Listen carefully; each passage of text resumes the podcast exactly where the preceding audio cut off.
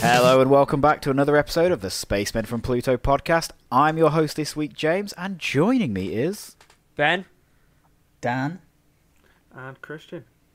And this week, as I'm sure you've all already heard by this point, Gina Carano has officially been sacked from her role on The Mandalorian as Cara Dune. Oh my god. Probably, I say probably, definitely, rightfully so.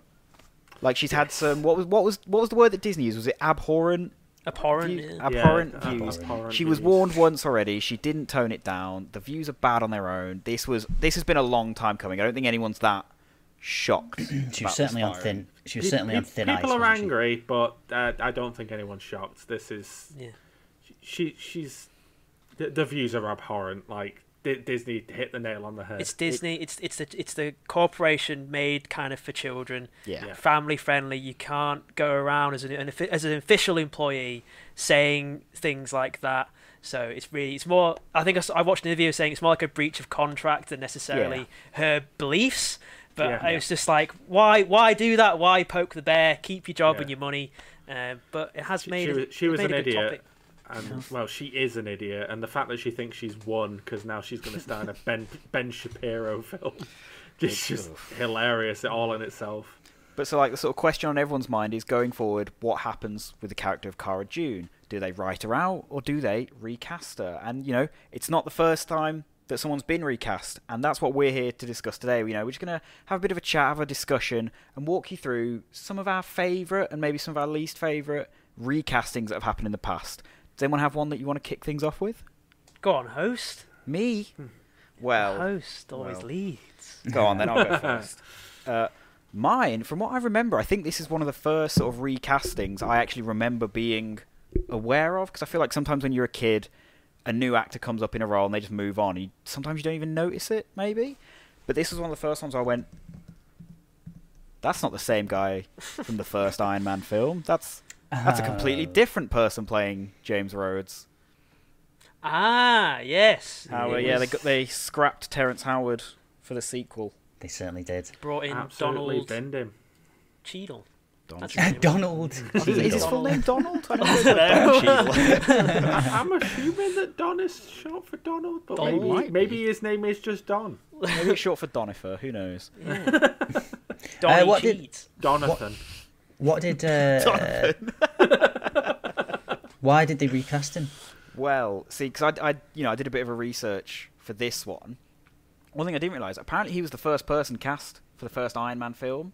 So, Ah. like, he was kind of big ticket for the first one. He got paid more than RDJ because he was a bit of up and coming. Yeah. And essentially, the reason he wasn't brought back for the sequel is the one that we've heard more than once coming from Marvel, in that particularly early doors, they like to have a lot of control with their actors and their directors. They would like it to basic, yeah, like have control. Like they wanted to direct the films in the way they wanted, and they wanted them performed in the way that they wanted.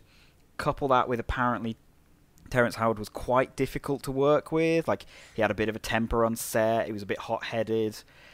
So I don't think they sacked him, but they just offered him way less money than he was supposed to have. I think I read earlier he was given five million for the first one, which was no, I think he was given three million, which was supposed to go up to eight million, and they then offered him one million. So they didn't sack him, but they essentially pushed him out the door and went, Hmm. "This is all we're going to give you." And he went, "Yeah, I'm not taking that," and walked away. I Did- thought I read that he got offered less because they gave Downey more. Well, Yes. he's said that's what he thinks. Right. That- he's that's- convinced that uh, Downey kind of was part of the reason he was pushed out. right. Well, the the one one of the things that Terrence Howard has been vocal about, and a few other people, um, I'm pretty sure that uh, Favreau has mentioned it a few times in interviews, is that Terrence Howard and Robert Downey Jr. really did not get on. Like they Oh, apparently really? clashed constantly on set, Oh shit. and of course Terrence Howard, believing well, believing rightfully that in the first Iron Man he was the big ticket, figured that they weren't going to get rid of him because he's their big hmm. ticket item. But all of a sudden, RDJ turned into the big ticket item. You know, his his comeback was massive, and they were like, you know what, we'll just get Don Cheadle. It's fine. But surely that was always going to happen, though, because Robert Downey Jr. played the title character of Iron Man, and if there was a sequel, he would take centre stage and therefore be paid more. You so, think so. I don't get, I don't get it really. I, was, I, I don't really rate Terrence Howard, Howard's performance in that first one. I think it's very basic, generic. His his eyes look a bit like just blank a lot of the time. Like there's not really much going on there. And in the article I was reading earlier, it said like there were just loads of times where they were like, Terrence, you know, do it this way. And he went, no, I want to do it my way. And they were like, they shoots took so long because they had to really coax him into doing what the director wanted. Yeah, that Hmm. I, I will say I think that Terrence Howard's uh, Rhodey has more sort of swagger to him. He seems like I, I don't know. He seems a bit like the fact that he's an like an army like is he a captain or a colonel or A Colonel Rhodes, Yeah, colonel. Um, I think. the fact that he's like he he he seems like he has that swagger of like someone high up in the military. He has that he, he commands that audience. Um, but I you can tell that him and Robert Downey Jr. didn't really get on because there's not any charisma Chemistry. between like, Yeah. yeah, there's, Yeah. there- there's not any chemistry not charisma chemistry between like him and um Iron Man throughout the film like that I, I- I think the the best part of uh, Terrence Howard's performance is the bit where he turns around and sees the Mark II armor and then just goes, maybe next time. I love that's one of my no next favorite bits. Yeah. He he must be the only actor to s- to literally sequelize himself and then not return. It's Yeah. kind of amazing. It's it's like one of the funniest bits of the film. It's like next time, baby. oh, I don't know about that, mate. I was gonna say, do you reckon he sat there with his with his popcorn, and his drink in the cinema, cross armed, watching uh, Don Cheadle fly around in an Iron Man suit, being like, "It's my Iron Man." Do you think? Yeah, do I'd think say when that's he on- to like when he gets to Endgame, is what what does he feel when he's Oh, watching God. Endgame? He's like, I think he's one of those What would actors have that been? goes, "Oh, I don't regret the decision." He's got to though. yeah, I was gonna Surely. say he'll he'll he's he seems like one of those people who'd be like, I, I don't I don't regret this decision. It was the right decision. I'm doing the best thing for my career possible. And deep inside, he's being like, I'm so stupid. Why did I not just why don't just cooperate? All, all that money. but, but that whole uh, next time, baby, that's got to be on par with Dracula and Untold's. And so the game begins. No, it doesn't. Oh. The game is very much over. it didn't even begin. I like the way they dealt with it in Iron Man 2, though. Like the courtroom scene where he appears and it's Don Cheadle, and then they have that clever line. I can't remember the exact words. But You're it's not literally- Terrence Howard. yeah, yeah. They literally pretty much say that. They're like, he's like, yeah, it's me. Get I think he literally it." goes, "Yeah, it's me. I'm here. Let's go," or something That's like it, that. yeah, like yeah. he just Wow, waves it off. that. It's and it's a bit didn't fourth wall breaky. Yeah. So It's like I there's, kinda there's the like line in that level. Endgame where Nebula puts her arm through the Power Stone, like protector, and it all burns her up, and she and um she goes, "I didn't used to be like this" or something, in reference to how Thanos broke her apart and made her more robotic, and then Rhodey goes, "Yeah, me neither," and I was like, "Is that a reference to how he's broken his spine and his legs, so he's having to like Yeah, they sure, spoil him?" Or was that a meta commentary of like, oh yeah, I didn't used to look like this. I used to look like Terrence Howard. there is, but now, I like to think it's meta. because of because of be. like WandaVision kind of blowing the doors off anything. Get him There's back. The, there's a chance he can Roll go back. all in. Yeah, then chuck him in. I say- Edward Norton, Eric Bana, chuck him in. Chuck him in. I was of course, say this isn't the only MCU recasting we've had, isn't it? We got No. Bruce Banner was recast. Another one where early doors, Marvel wanted a lot of control, and this person couldn't handle it. Like, I feel like every film Well- that Edward Norton's worked on, there's the yeah, he put out a good performance, but he wasn't easy to work with. Yeah. Uh, the, the the the thing about Edward Norton is number one, he's a method actor, and non, no method actor is easy to work with. Um, How'd you method act the Hulk?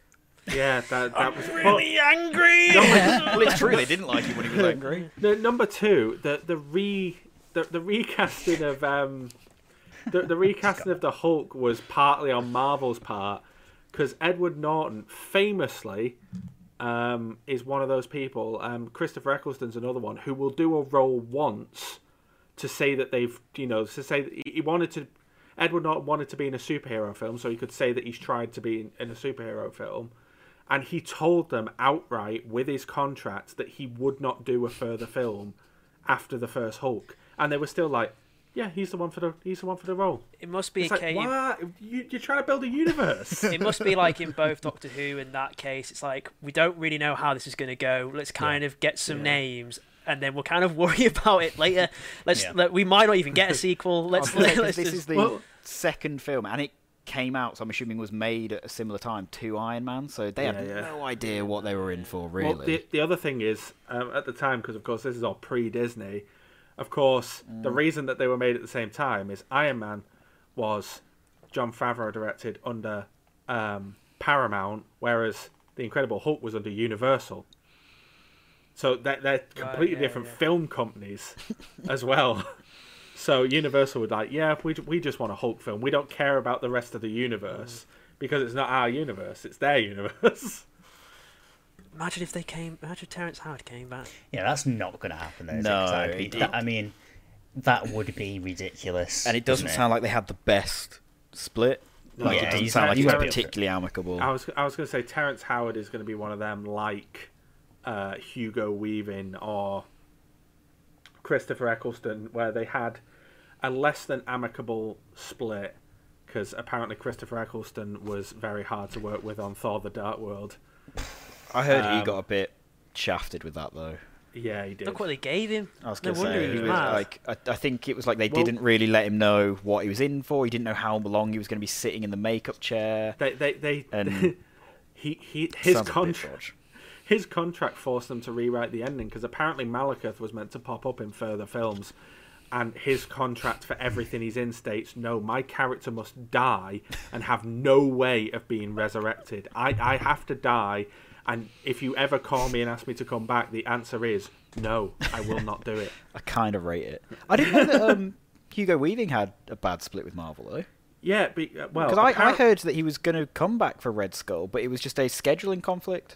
Well, I, I don't know. I've heard mixed things because apparently he he's not on the best of terms with Marvel because, of course, when he was signed for um, the first Avenger, he put his all into it. He he enjoyed being Red Skull. He had a lot of fun with that film, um, and he'd signed on to do multiple films apparently.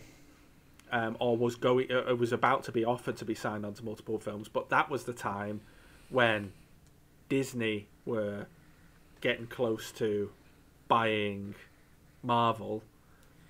Um, so they had different plans, and of course, Red Skull hasn't been used since. Uh, Red Skull wasn't used again until Infinity, Infinity War and. Endgame. Um, so Hugo Weaving was apparently. Um, I I don't think it was a like a horrendous split like Terrence Howard. I just think he was very annoyed and upset Right. that he he he thought he was going to get this like sort of like like with you know Lord of the Rings they brought him back for multiple films as Elrond. Like with the Matrix, he had multiple films as Agent Smith. They they thought he thought he had this another like multi film. He was going to come back for more Captain America films and more Marvel films, hmm. and then just wasn't used again. So I do think that's a shame. I do think that's a bit of a waste of his Red Skull. yeah. Like, it It's a good- weird it was a that, like, performance. but like at least at least like these actors like Terrence Howard and stuff they got through they just they did it they went through the filming. There's other there's other cases of recastings where like I wish I kind of I don't know like I wish I was there on the day when they decided like this this actor isn't right for the role. We're gonna have we have to stop. How would you tell them? so like so I don't have much to say about it because there isn't much for, for, for what I was looking into there isn't much about him but the original actor for Aragorn wasn't Viggo Mortensen it was a, an actor named Stuart Townsend I think uh, Danny and Yeah. they, they cast him there's a all I've seen of him is, is just a, a picture I think that's what anybody's seen of him and they were filming for him I think I've got it here There were four days into filming and Peter Jackson was like he's he's just too young for the role. We've miscast him. And then they had to quickly bring in, I think, Viggo with like little to no training. I think the actor Stuart Townsend trained for the role about the sword Yeah, fighting I- and maybe I- the horse stuff. How can he have Yeah. got that far into the whole process? This is and what I then was four thinking. days into filming, Yeah. Peter know, Jackson turns around and goes, Crazy.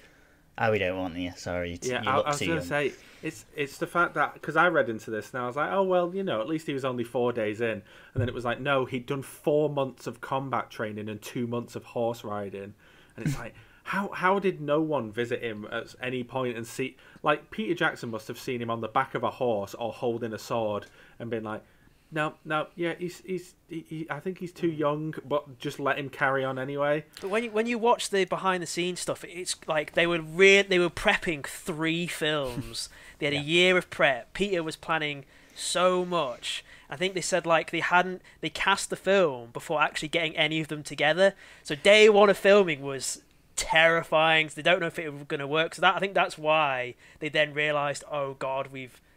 But I think yeah, but realizing Yeah. Aragorn was too young Um, is a Well, that's what I was going to say. Do you reckon it's a case of when they saw him on his own, they're like, yeah, that's fine. But when you then put him next to the hobbits, it's like, yeah. ah, there's not a, there's not clear enough difference yeah. between and like these two Sean groups. Bean as well. It's like it's Mm. crazy. Like especially, I love. It's a It's, a shame massive there's no oversight. footage. It's a shame because Yeah. everyone else is so perfectly cast. It's it's really like Yeah. it's got to be one of the most perfectly cast. I don't think there's anyone that is. including Hasn't Ar- including Aragorn. Yeah, you can't imagine anybody else other than Viggo as Aragorn. I'm not sure. I have to Yeah. think about it. Is there anyone miscast in those three films? I actually don't know.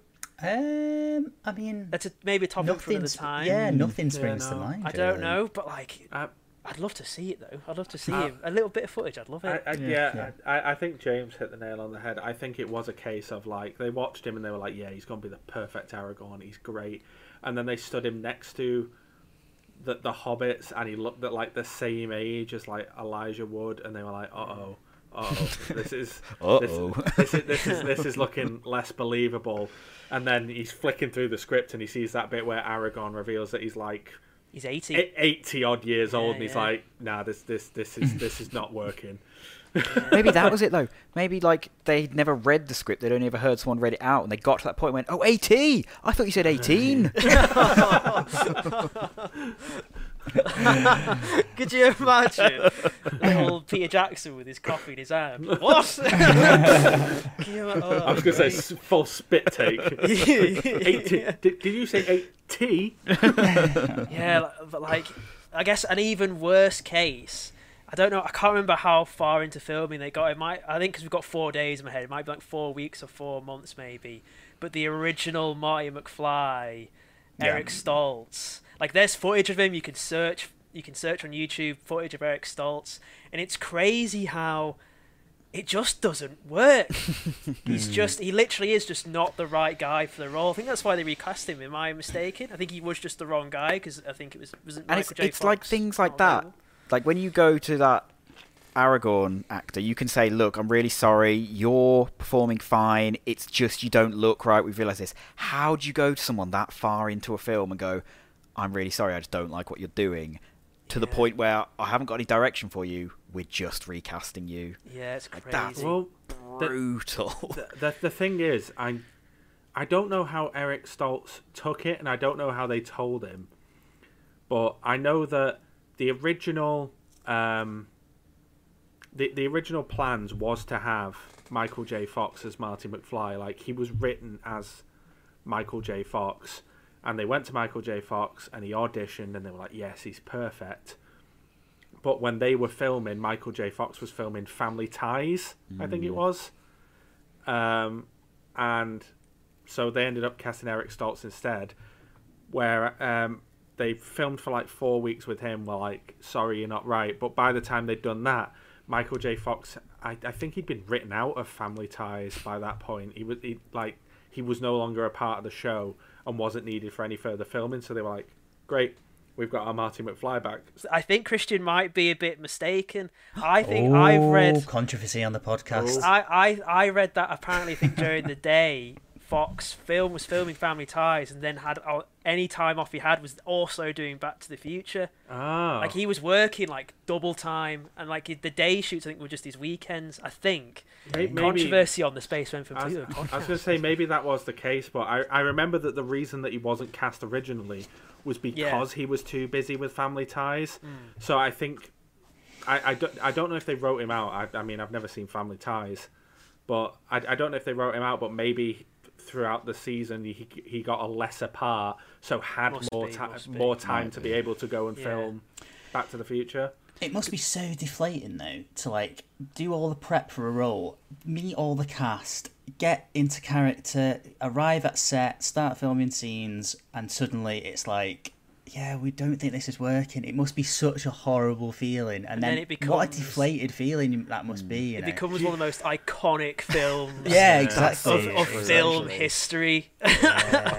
of pop Do- do- culture. Do you do you reckon that there's ever been a casting of like a se- like a proper massive egomaniac method actor who has started filming and been like two weeks into filming the the director's been like he's totally wrong for this part like they- they're, they're, they're, they're, they're horrendous in this part. And then they're like well why don't you just you know like tell him? And we, we, we've got the budget and the time to recast. And he's like nah, they're, they're terrifying. Like I, I don't want to mess with that. Like, could, wonder you, if- could you imagine going to christian bale two weeks into filming after all the prep that he's done and being like sorry we're going to have to recast you. Could you mm. could oh you imagine how much he'd flip his lid? Someone like him or jared leto or like another maniac method actor. Jared oh, Leto, Oh, I'd- Christian I'd Bale would be great because if You he's like get it. shared or put on all the weight for one of the roles, and then like, nah, someone else, Yeah. please. walk, walk up to Batman, eight foot Batman, and tell him he's not right, and see, oh, Tom Hardy's Bane, and be like, yeah, you're not right, mate. And he's like, what? what, what did you say? to like, yeah, like I think apparently I think Marlon Brando was famously just a bit of a, a prick. well, didn't you talk to us about the island of Doctor Don't mince your words, Ben. yeah Ben. In, Yeah, in, Island in, Dr. pre- previous po- in previous podcasts, yeah, like he he demanded to be painted white. Um, like even though that wasn't written in this in the script, he demanded to be painted with white paint, and he, and he had all these other stipulations. He refused he, to do, um, film any scenes unless they were unless they were f- fulfilled, and it He was didn't just rehearse his lines. He just, Yeah, he, yeah. he read his lines off um, camera, like in The Godfather. People had it just like like so. Whoever- If Al Pacino's back is to the shot, on his front is the lines, and Marlon Brando's just reading them off.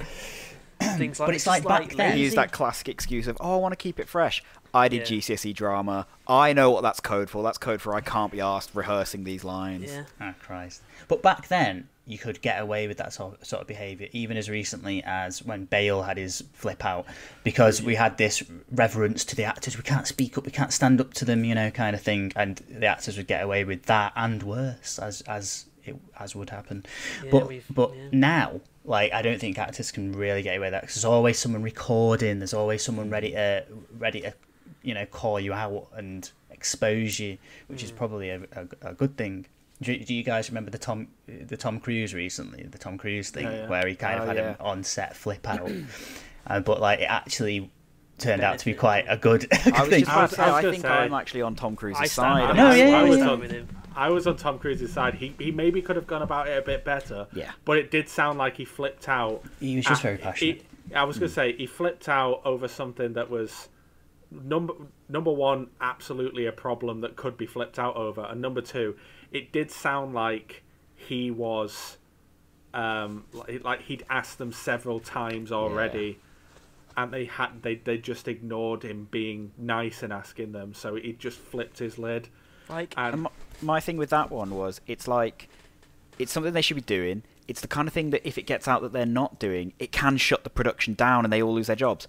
And B, if pictures of it come out or like people find out, the headlines aren't going to be, oh, Kenny the sound guy and you know John the uh, um, cameraman Boom weren't wearing their mask. The headlines will be. Crew on Tom Cruise's film seen not wearing Yeah, masks. Like it will be say- his name and his head on the platter. Yeah, it's it's his it's his head on the platter at the end of the day, and it would be like you say, it would be t- headlines. It'd be like on the set of Tom Cruise's Mission Impossible Seven. Yeah. Like it would be his name plastered all over it, and he's like, "I'm wearing a mask. I'm doing it." You can hear the mask on his face. His voice Yeah. is muffled. You can hear it on his face, and he sounds. This isn't related. It's totally diverted, but like he sound. I I really feel the stress and the, Yeah. how tired when he when he says to him like, "We're fighting for the survival of our industry." I'm on the phone to all the movie studios every night. I was like, mate, he's like he's put all this burden on his shoulders, maybe unnecessarily so. I It's was just like, a also, film. maybe just, maybe just calm down a little bit. Yeah, you No, know? no. like Also, he'll be all right, won't he? yeah, he'll, he'll survive. He'll be alright. He's got money. not not to not to undermine uh, his point or anything, but do you reckon that he was like midway through filming a scene when people were chatting, and he because he was filming a scene, he didn't have his mask on. He was like, right, right, got, got to yell at these guys. It's just sat there, Yeah. and it's like it's like pinging off his ears, and he's like, God damn it, trying to get the mask on so that he could yell at them. yeah, I wonder if the person who recorded it thought, "Oh, I'm going to get him in trouble," but then it actually backfired. I would say it backfired massively. And then Yeah, yeah. and then there was that big like news a few days later where it was like half of the crew leaves, and it's like good. He, like like that's a problem for Tom Cruise. He, he's got like all he has to do is walk out and be like, "Hey, does anyone want to help out on my movie?" And there's thousands of crew lined up who will be like, "Yes, oh, absolutely." Oh, I guess we don't know the full story with it all. and- and yeah, that I mean, doing, yeah, we've we've only heard bits and pieces, but to be honest, it sounds like Tom Cruise wanted a COVID-safe set, and some What a people monster. and some people were not being very COVID safe. But sometimes during filming, or when you're making a sequel of films, an unfortunate thing may happen where a cast member might pass away, and you're kind of stuck between a rock and a hard place. So you have to recast the film. What a segue! Thanks, guys. Thank you. And See, I was some- Yeah, well thinking done, it, well but then Ben. you He's- said it, and it suddenly lost all meaning. what do we think about uh, the Dumbledore recasting from Richard Harris to Michael Gambon? I think it's a shame, but Mm. also like I think it's sad the reason that they had to recast, and I think Richard Harris is really good in those first two films, but I think there's a lot that Michael Gambon's Dumbledore has to do that I just can't see Richard Harris doing. Like Mm. when he's actually got to do any sort of like jewels or spells, I can't really see Richard Harris being able to lift the wand, let alone do the Yeah, arm actions. I mean, there is some criticisms of uh, Gam, of, of, of uh, the the later Dumbledores, especially concerning a certain Go on, Ben. um, asking Harry do it, Ben. politely Do it. if he put his name in Do it, Ben. You know you the want to. Goblet of Fire. Me? Oh, Do it, Ben. You know you want to. Why have I got to do it? Because Just do it for me, monkey. Because you're a soundboard, Ben. All it takes is someone to mention a scene at know one what- point and you burst into a quote. We all know what the line is. I don't need to say it. in the book, it says he describes something calmly. In the hmm. film, he Screams it, pins him up against the wall. Harry, it's did quite you put funny. the Goblet of Fire? It's like, Now do an impression, Ben. He's not doing it. He's got. He's got. He's got self-respect. I think, look, it, it, so it is a shame that they had a cast member die after the first two films, and they had to recast. I also think maybe let's just count our blessings. There's a lot of there's, there's a huge cast, and a lot of them are getting on. I think we're lucky we only had the one, to be honest. Good lord, James. I think. I mean, I'd say, you're right. I'd say in terms of in terms of there's quite to be fair, there's quite they're all quite Star Wars. They not you know they they to be not to go too far. They were quite they're all they're older. They were you know that that one was quite that one made me really sad. That period where like Carrie passed away, Hmm. Han Solo's dead, and and and then I was like they're all dying. Was my childhood. But, um, but I didn't going back to Dumbledore. I do find Richard Harris's one way more Gravitas. fatherly and Yeah. I, I feel more power behind him. Ooh, I, I- don't know about power. I, I- I, do I do I, he's I- got like he's got something about and also, I never I've find never him threatening. I've never seen somebody clap like him. Uh, look it up. He has he, like he, that? he taps no he, like this. No, He's not Charlize Theron, Danny. for, for, for audio listeners, he, he he's tapping Like the, His he taps on- the top of his fingers. yeah. onto the back of his other fingers. It's very strange. It's Um, bizarre. No, I, I get what you mean. Like, I would agree with James that I think that, like, Michael Gambon's is more powerful, but in the in those first two films, Dumbledore is def- definitely feels more magical.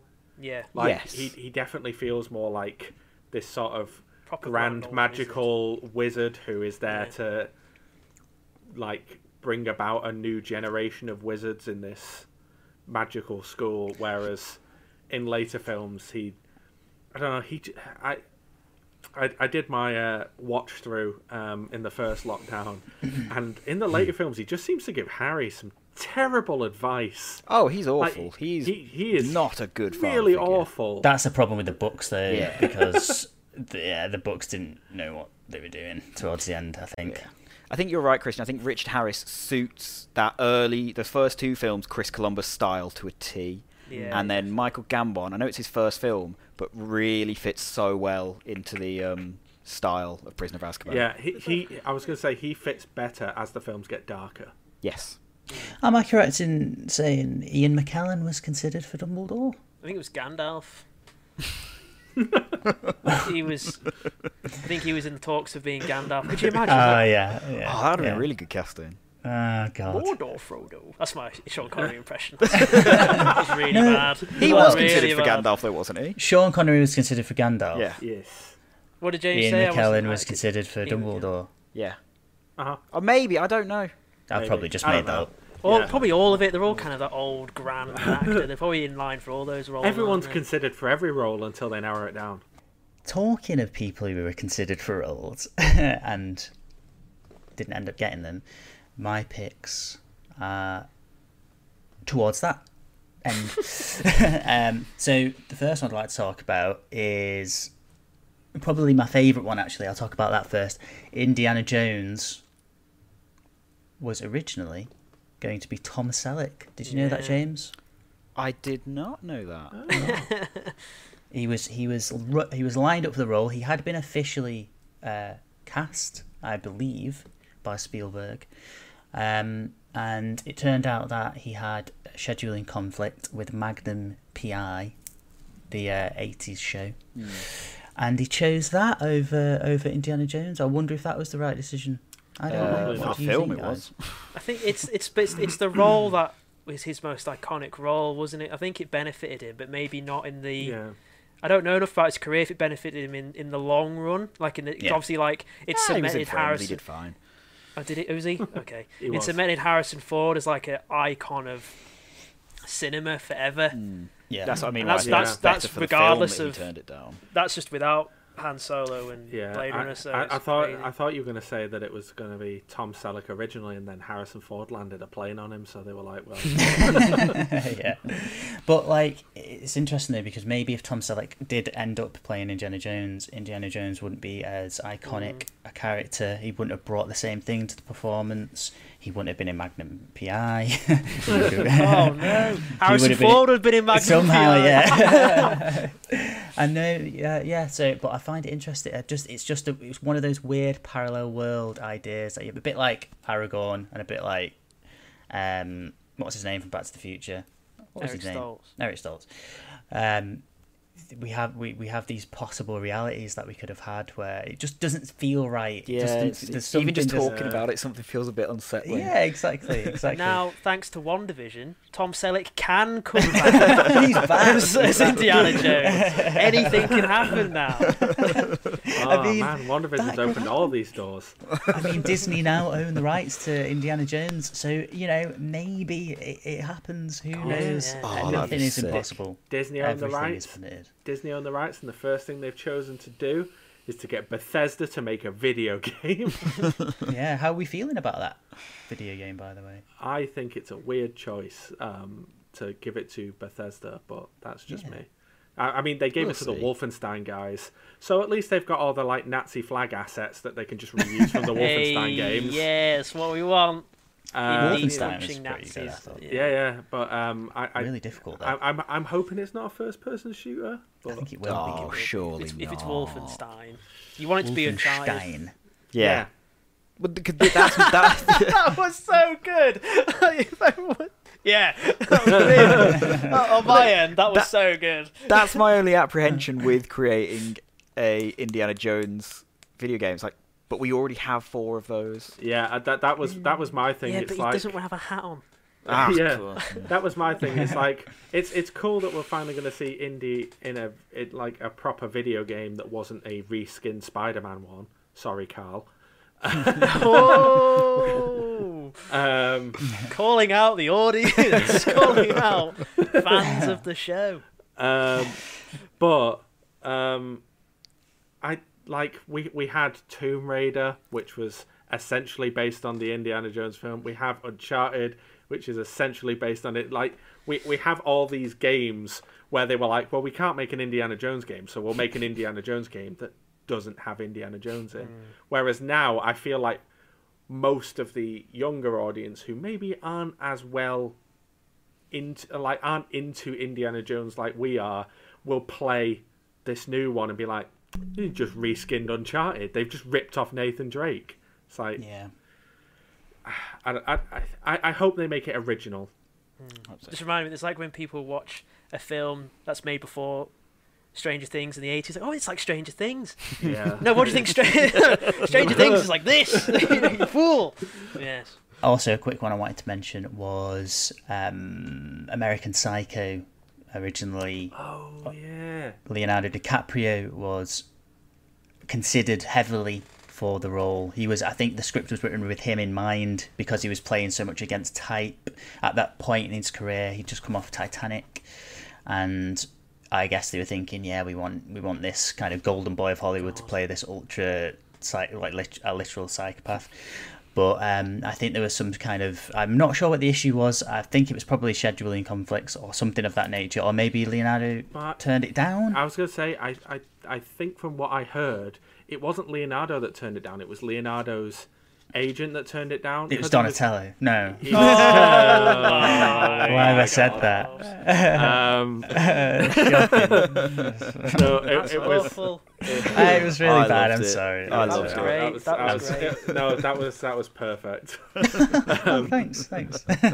Um, no, um, it was it was his it was his agent that apparently was like, um, like it, basically the way they put it was Leonardo DiCaprio has this image now. He is the Hollywood pretty boy. He is this this like desire. He, he is like the most desirable man. He's like the the he is the Hollywood actor at that period, and they didn't want to put him in a film where that was any, anything was going to damage his image.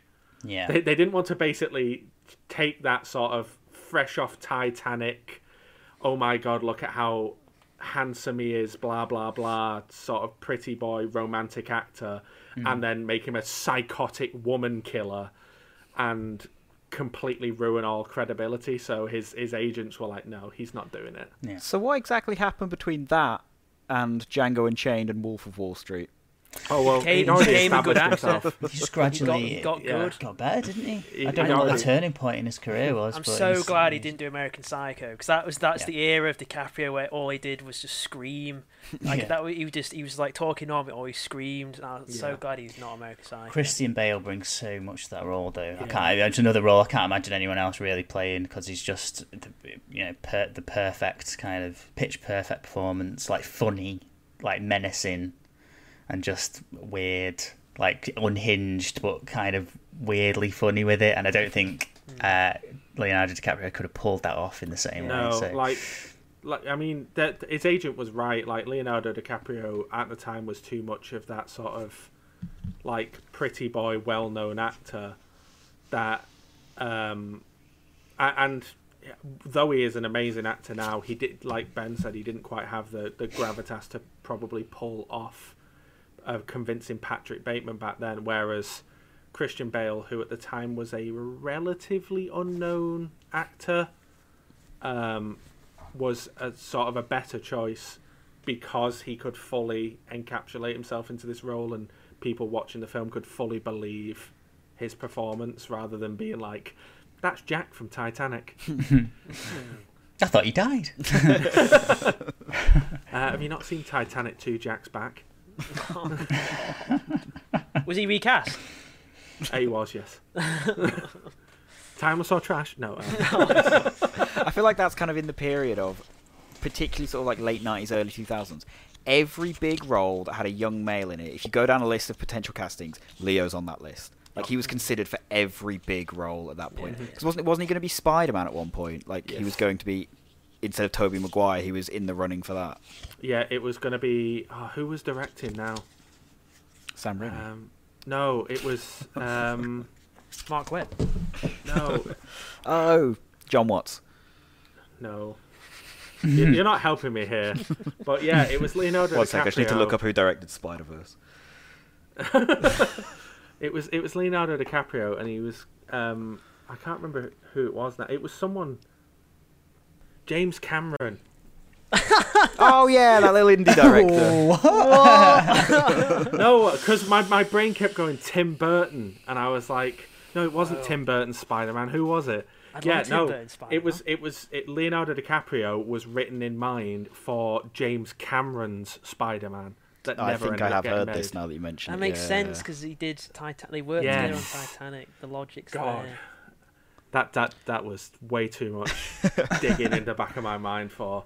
Side note: How desperate do you think James Cameron was? Like, how much do you reckon he wished that he could have had a young Leo to play young John Connor in Terminator 2? Like, he gave them the same haircut as Jack and everything. Do you reckon that was? Uh, do you I reckon? don't know. I don't. That's just like the style of time. It's very funny you bring up James Cameron in Terminator because apparently uh, there was another actor who, who was going to play Hicks in Aliens, an actor called James Remar. Remar. And they originally, uh, he was let go from production over creative differences. They didn't get along, clearly. Ah. And then they then they brought in Michael Biehn because he knew him from Terminator. So Hicks wasn't originally Michael Biehn. That's pretty little Oh, quick one pretty for you there. Yeah. Oh, he was actually fired for possession of drugs. That's quite different from creative differences. Yeah, that's not a creative difference. He had That's a a creative crime. difference. He It's a kind creative of difference about what's illegal or not. Holy shit! Michael Biehn was brought on to replace the actor, but the latter's back can still be seen in certain shots that were too expensive to reshoot. Wow. This probably isn't going to be much of an issue for audio listeners, but for uh, any of you who are watching this on YouTube on the video, you've probably been sat there this whole time wondering what is Christian's background about. So, Christian, go on. Do you want to tell us what you've brought to the table, what your pick is? Yeah, so um, the background might be a bit niche. Um, I think Ben picked it up. But um, yeah, I, I want to talk about V for Vendetta. I thought it was that. Um, Who was which, recast in that? which is um, a, a big fa- like I really en- I really enjoy that film, uh, and I didn't realize until because I I watch it every year on uh, Christmas. No, yeah, Christmas obviously. Halloween. Yeah, obviously. I, I watch it every year on Easter. Halloween and Christmas and at Easter. I watch it three times. You know, um, I watch it every year on New Bonfire Day. Night. No, I watch it every year on Bonfire Hanukkah. Night. Shrove Tuesday. Bank holiday. Mon- Bank holiday Monday. There's several bank holiday Mondays. um, yeah, but it, it, it's it's become it's become a tradition to watch it every Bonfire Night. Bonfire night. Oh, hey, God, this is going to You'd be like a see four or five minute section of this podcast. I'm it's going to be great. you'll love to see it. I don't know. Oh, God, let's wrong have the audience think we're half it. as funny as we do. That was great. Who can't like that? Sorry, Christian. And now I will go into my. Yeah, what I won't. Yeah, no, I, I watch it uh, every year on. Um, He's forgotten it now. No, Christmas Eve. completely completely Boxing blanked Day. me now. now. We're so sorry about that. Um, bonfire night, mate. yeah, I watch it. I watch it every year on Bonfire Night. Um, Oh, right, it- okay. it's- Oh, bonfire night. Oh, right. yeah. yeah, that makes Oh, you should have said. It's it's uh Why? no it's it's been a long time. No, let's carry on. I'm sorry. I'm sorry, Christian. I'm Yeah. sorry. It, it's been a favorite. It's been. I can't even go. What have we devolved into? It's half two in the morning. Oh I promise. God. I swear. I won't. I won't do anything. I swear. I'm sorry. I'm sorry. But yeah, it's uh, it's been one of my favorite films like ever since I first saw it. Um, and I didn't realize until a few years ago when I was looking into it um, that Hugo Weaving was not originally cast to play V. Um, it was I was uh, V. James Purefoy. Oh, who the hell is that? Um, He's in I the fucking Knight's Tale, mate. Oh, swore. Oh shit. Ah. Oh, we'll get demonetized now. Oh. uh, Even well, though we don't have a even though we're not Monetized. monetized. Joke's on you. You can't he was in demonetize it. Yeah, we should swear if we would. Boom. um, Sorry, mum. but yeah, I I, Silly, she's not I. I had no idea who James Purefoy was, but I was reading into why he didn't end up being V, um, and apparently it wasn't uh, the Wachowskis' choice to not have him play V. It wasn't anyone else's choice. It was his own choice. Basically, he filmed for six weeks um, and complained profusely on set about having to wear the mask. Oh, you. He said it was hot, it was uncomfortable, it was sweaty, he hated it, and in the end, he didn't think it was going to be a very good film, so he decided to walk away. Um, Wow. literally. so the Wachowskis ended up getting Hugo Weaving, someone who they knew quite well, someone who they'd worked with before on three Matrix films. Um, and because, luckily for them, it was very easy to replace uh, V with Hugo Weaving because all they had to do was have him re-record over Purefoy's lines Oh, for Oh, the, yeah, for the of So shots that had already been Wait, done. so it's not Hugo David So Weaving? is it is it It's his, not even Hugo Weaving behind the mask half the time. Really? So is, I is did James not know is it. James Purefoy? I'm going to rewatch it now. It's, it's James it up. Purefoy in several of the scenes, and they just re-recorded the dialogue Right. Oh, oh because wow. it- they were like, it's the cheapest way to do it. They didn't have Yeah, to yeah. because he's in a to know what mask. It didn't matter. Yeah, yeah. You've got to re-record them anyway. Like the original yeah. actor would have had to record yeah, them yeah. anyway. So Exactly, You've just got so- a different person. So it's not actually cost them anything. No, no, it was it was apparently like the the easiest recasting, and I genuinely can't imagine anyone else sort of pulling off V with the sort of suave gravitas where you kind of that there's parts of the film where you hate him, there's part of the films where you love him, and I don't know that like Hugo Weaving just Hugo It's Weaving just del- yeah he has that a great TV voice and he- broadcast he- scene is incredible. the, that the- monologue. The, way he delivers lines is just perfect, and I can't imagine Yeah. anyone else doing that.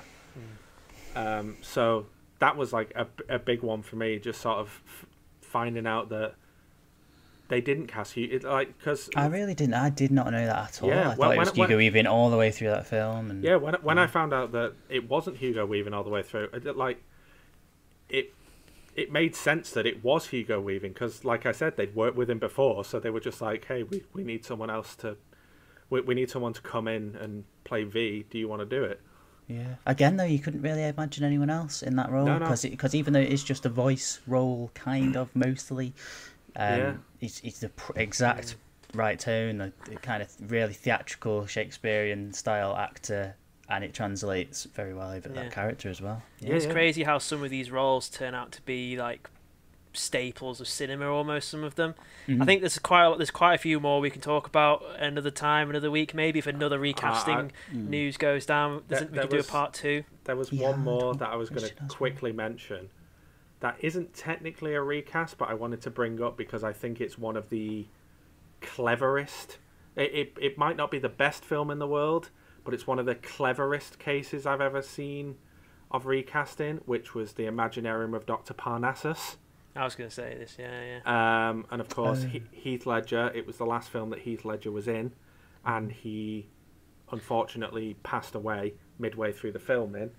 So they didn't know how they were going to complete the film, um, and in the end, um, they decided to sort of because it was a fantasy film anyway. They decided that as uh, the character um, passed through into different realities, the actor would change. Um, so Heath Ledger's part is actually played by Heath Ledger for a large portion of the film, but also Johnny Depp, Jude Law, and Colin Farrell yeah i all think they were, play the were all same like role, all in one film. i think they were mates of heath as well so they kind of Yeah. like volunteered to It- kind it- of help finish yeah. the work That's I'm- quite I'm interesting. pretty- In two different films, Colin Farrell and Johnny Depp have played the same character. Mm. Yes. oh wow And now we get a new talking. Little bit of tidbit. Maybe we shouldn't talk.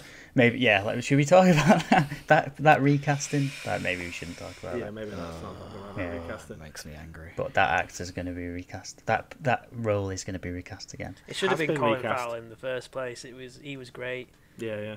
it's a shame But uh, yeah, uh, I, I, I, the, the, the, there's, there's sort of questions as to whether the Imaginarium of Doctor Parnassus is actually a great film. I thought it was decent, um, but I, I just thought that that was like a really nice way of doing a recasting and a really nice way of sort of honouring the performance Yeah. that Heath Ledger gave without having to completely remove him from the Yeah. film.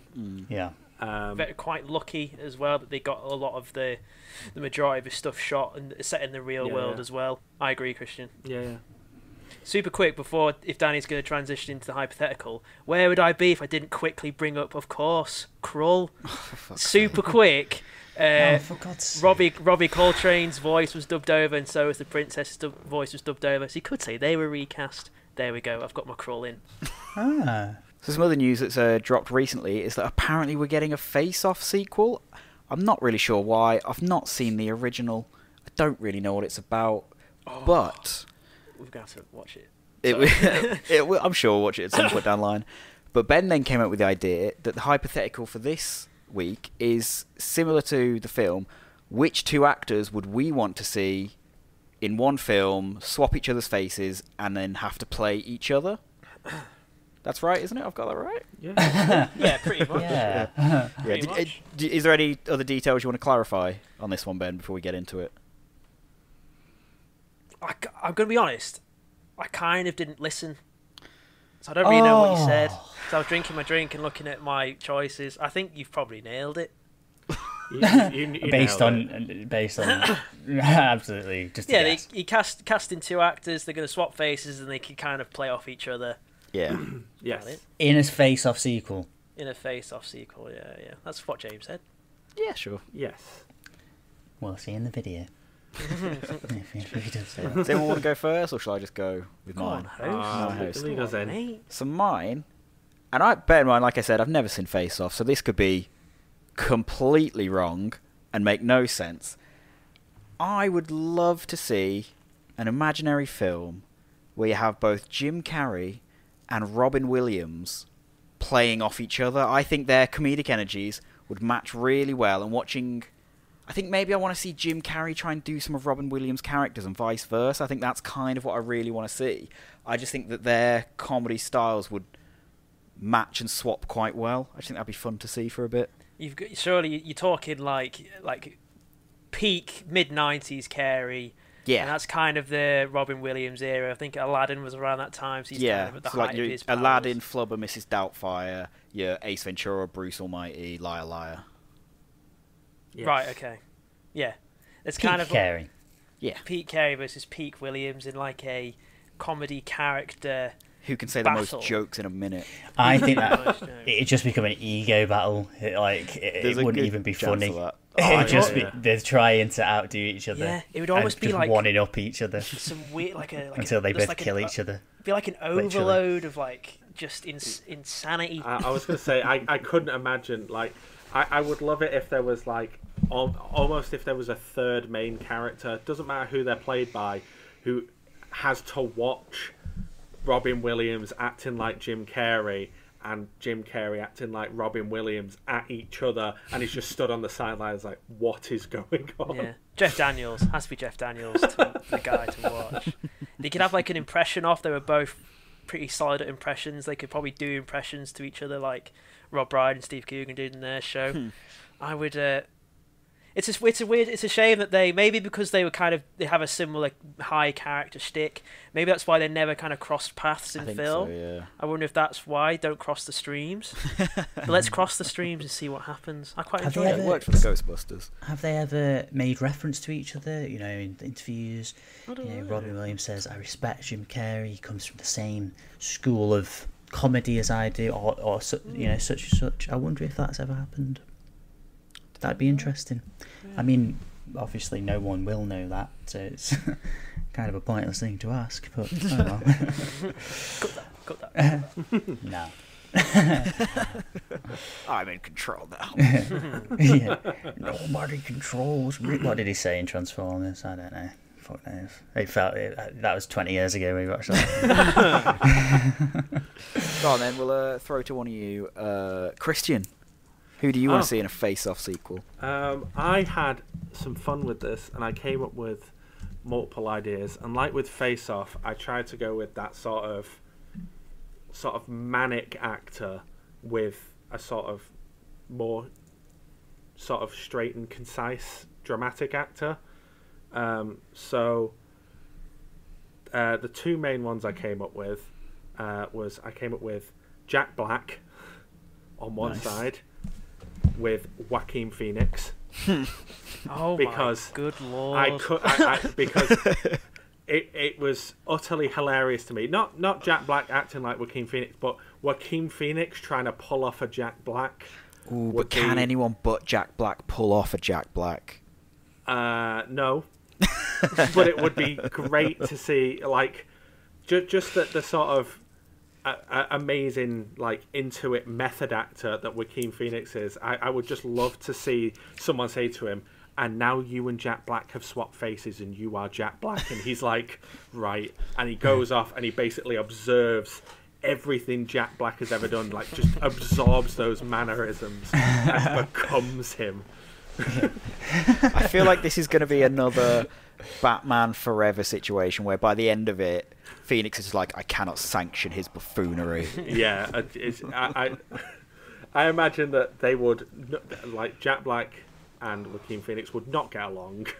Oh my god, can I change my answer to Tommy Lee Jones and Jim Carrey? that was one I'd written down. Because that's a great one. Yeah, yeah. Oh, they man, would just they how would they go would off well each other. yeah, Because if he Because it would just be them mocking each other because they Yeah. hate each other. if they mocked each other, it would work really well. That's why, like, it's such a shame nobody told Tommy Lee Jones not just play it straight. Two faces straight. Don't be the Joker. But anyway, Mm. Um, go on, Christian. the other one that I had in mind was I chose Jake Gyllenhaal uh, as the straight sort of dramatic actor piece, um, and put him up with Matthew Lilliard. I mean, I never would have said it myself, but I love it. No, just just to come out of left field. I don't know. Like, I again, this would be one of those where I'd put them with their '90s versions. So I'd put like, So who, just Donnie- who's Matthew Lillard for those who are the uninitiated? yeah. Um, so he his most famous parts are he is uh, God. What's his character's name in Scream? Just say Sh- he's Shaggy in Scooby Doo, bro. Yeah. Well, he's Shaggy in Scooby Doo. Yeah, the live action Scooby. in the live action Scooby Doo, he plays Shaggy, but. The other, the other famous role is his role in Scream. I want to say He it's was like also- Jamie or Jason or Jacob. Yes, that. something was like al- that. He was also in Twin Peaks: The Return, wasn't He he? was. He was in Twin Peaks. Um, He's quite good in it. he has range, Yes. um, but I, w- I would put like '90s scream, mental Matthew Lilliard with uh, at, like I'm just going to stop you now. It's it's just Lillard. It's not Lilliard. is it is it yeah, Lillard? just just so you Oh. don't just so you don't keep saying it in case.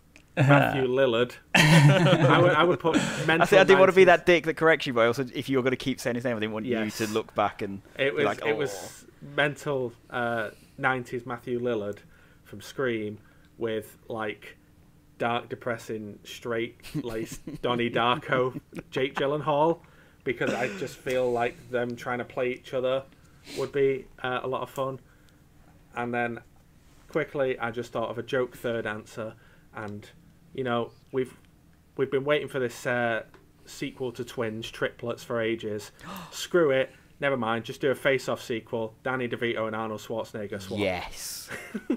Yeah. See, oh, again, we're at this awful point of the hypotheticals where I'm like, yes, I want to see that film, and I'll never get to see it. These are so unsatisfying. well, thanks to WandaVision, we never know what's going to happen. you got there first.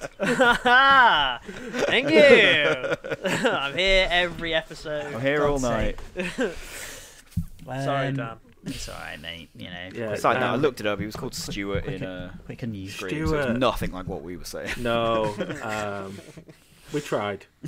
Go on, Dad, you go. Um, mine. I only really have one, and I think it's a strong one. It's an interesting one. I think these two actors are both diametrically opposed, and I would love to see them approach e- approach uh, each other's personalities and try to pull them off to prove that they have range. So I would pick Brian Blessed Strong For one start. Strong start. and I would have him s- swap faces with Ryan Gosling.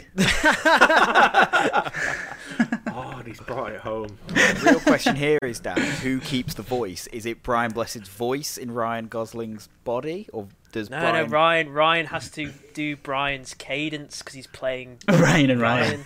Ryan, Yeah. and then Brian will have to do Ryan's cadence because they're playing each other. I want to see, yeah, because Brian, uh, Brian Blessed, we all know and love Brian Blessed. He's he's an insane, he's unashamedly He's insane, and he's very loud and very extroverted, and basically a madman. and, we've seen him in a lot of films. You know, Flash Gordon, of course. We've, we we remember him from. That's one of his notable films. The whole Gordon's alive thing. I won't put everyone through an impression, but we all know it. Gordon's alive. There we go. He stepped up. I told you, he's just a soundboard. But you can't force it. That's the thing. You've got to let it come out organically. You know? Is it even a good? Imp- I don't even know if that was a good. I just said the line. and yeah, Ryan Gosling, pretty much. I don't know if you guys agree. Famously, pretty monotonous. Doesn't bring much range to his roles. Sometimes for the best.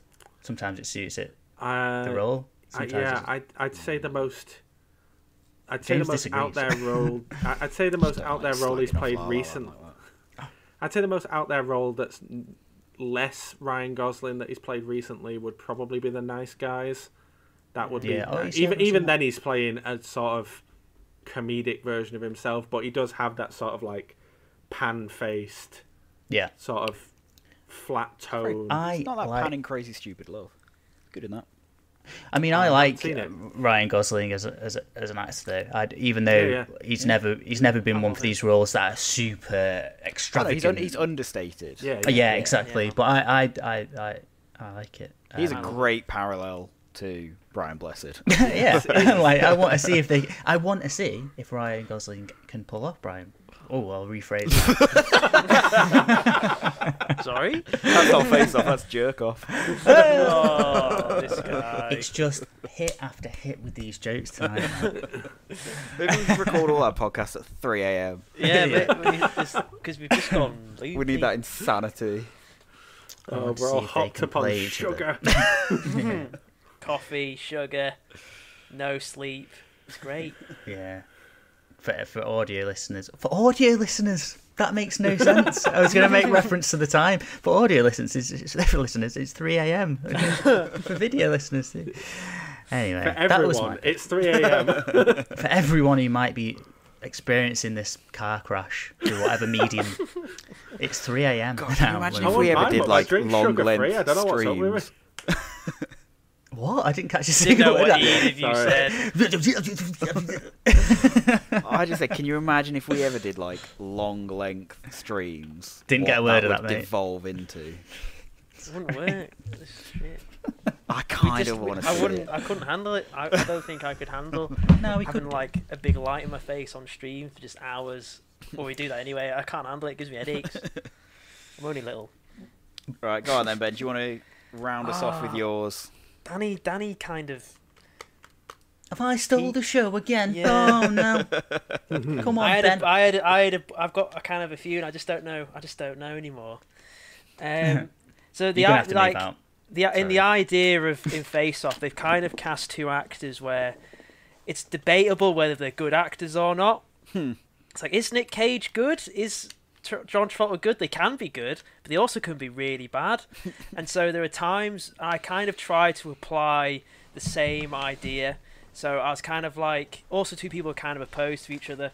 So I was like, is Keanu Reeves a good actor? Is really. Benicio del Toro a good Ooh, actor? Okay. Even though he didn't win an. Oscar. Huh. And then I would, and Benicio does these really weird, eccentric roles, and Keanu kind of plays a blank slate for quite a bunch, unless it's Bill. And and I kind of think those two jamming off each other would be quite fun. Trying to having Keanu going a bit full range, and then Benicio's kind of quite straight laced. That would be quite good. For some reason, I don't know why it'd be a good idea. I, I just wrote down Prince William and Prince Harry. I don't know why.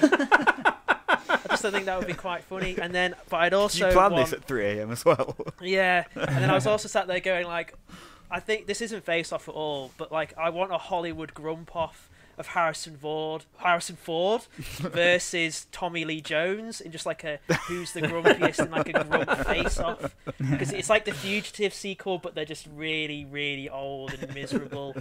And then I want like then also separately I want the Hollywood Chris's, Pine, Evans, Hemsworth, and Pratt to have like a four-way face-off. Who's the best Chris? That'd be cool. They may be throwing Chris Rock or something. I don't know. episode out in the and have have them lot have like a have a bigger Yeah, face they're, off. they're they're all fighting for who's the best Chris, and plot twist at the end, it's Chris Rock. It's Chris Rock, exactly.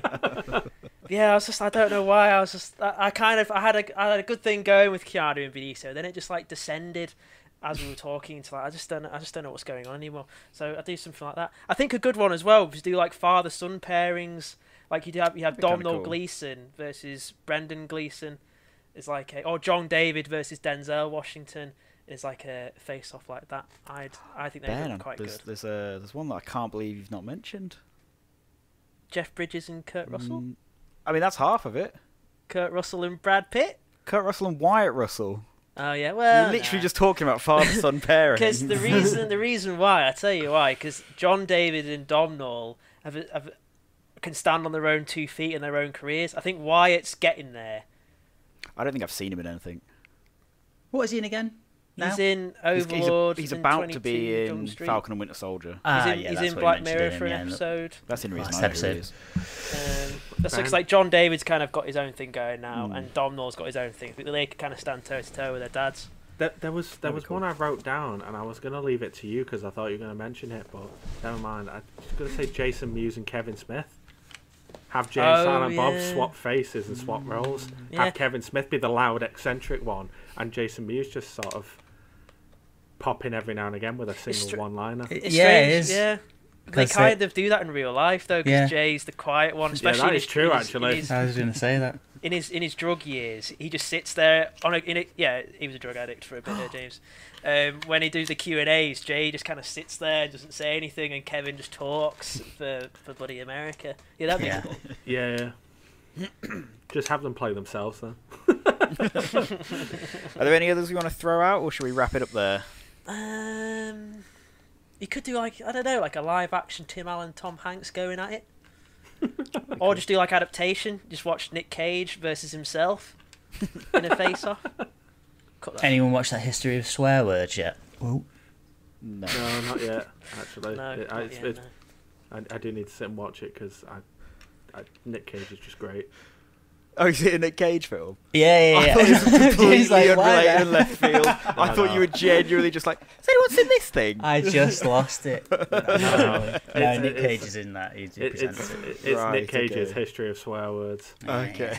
uh, on Netflix, and yeah, I, I, I, I do need to watch it because I, I think Nick Cage is even when Nick Cage is bad, he's great. Like, still one of my favorite things is that long shot of him in a bear costume Yeah. in uh, The Wicker Man, where he just runs up this long path, and they, they for some reason they film the whole shot and leave it uncut, and he runs up, and this woman turns around and she says something like, "Can I help you?" and he just decks her for They no must, reason. they must have been on the wind up with that film. I can't believe It's so good. That film. Is Wicker Man the How'd It Get Burned one? Yeah. Yeah, Yeah. yeah. Not the bees. Not the bees. Yeah, yeah, yeah, yeah. Is it timeless? Oh, you know Oh, Or is it I mean, trash? you know what? I would actually enjoy oh, watching Oh, that. that film. That might be a good one. It could it could bring in the views as well. Not that we care Let's- about views. We should do this for the art and the Let's passion. have Nick Cage month. We just watch Oh. four Nick Cage films. I did say to Danny the other day, uh, I I can't remember how good National Treasure is. I am nostalgic I've for National seen it. Treasure. Oh my god! National Treasures. I, I I remember National Treasure being pretty good, but it has I, again it has been a while since I've seen it. Yeah, maybe that's. Wow. Mhm. Maybe Stay it's wow. tuned for. you maybe maybe we'll do it down the line. Well, I mean, that seems about as a good a place to wrap up as any. So, uh, as always, you know, thank you for watching and thank you for listening because we are now on iTunes and Spotify, so you might be with us on there.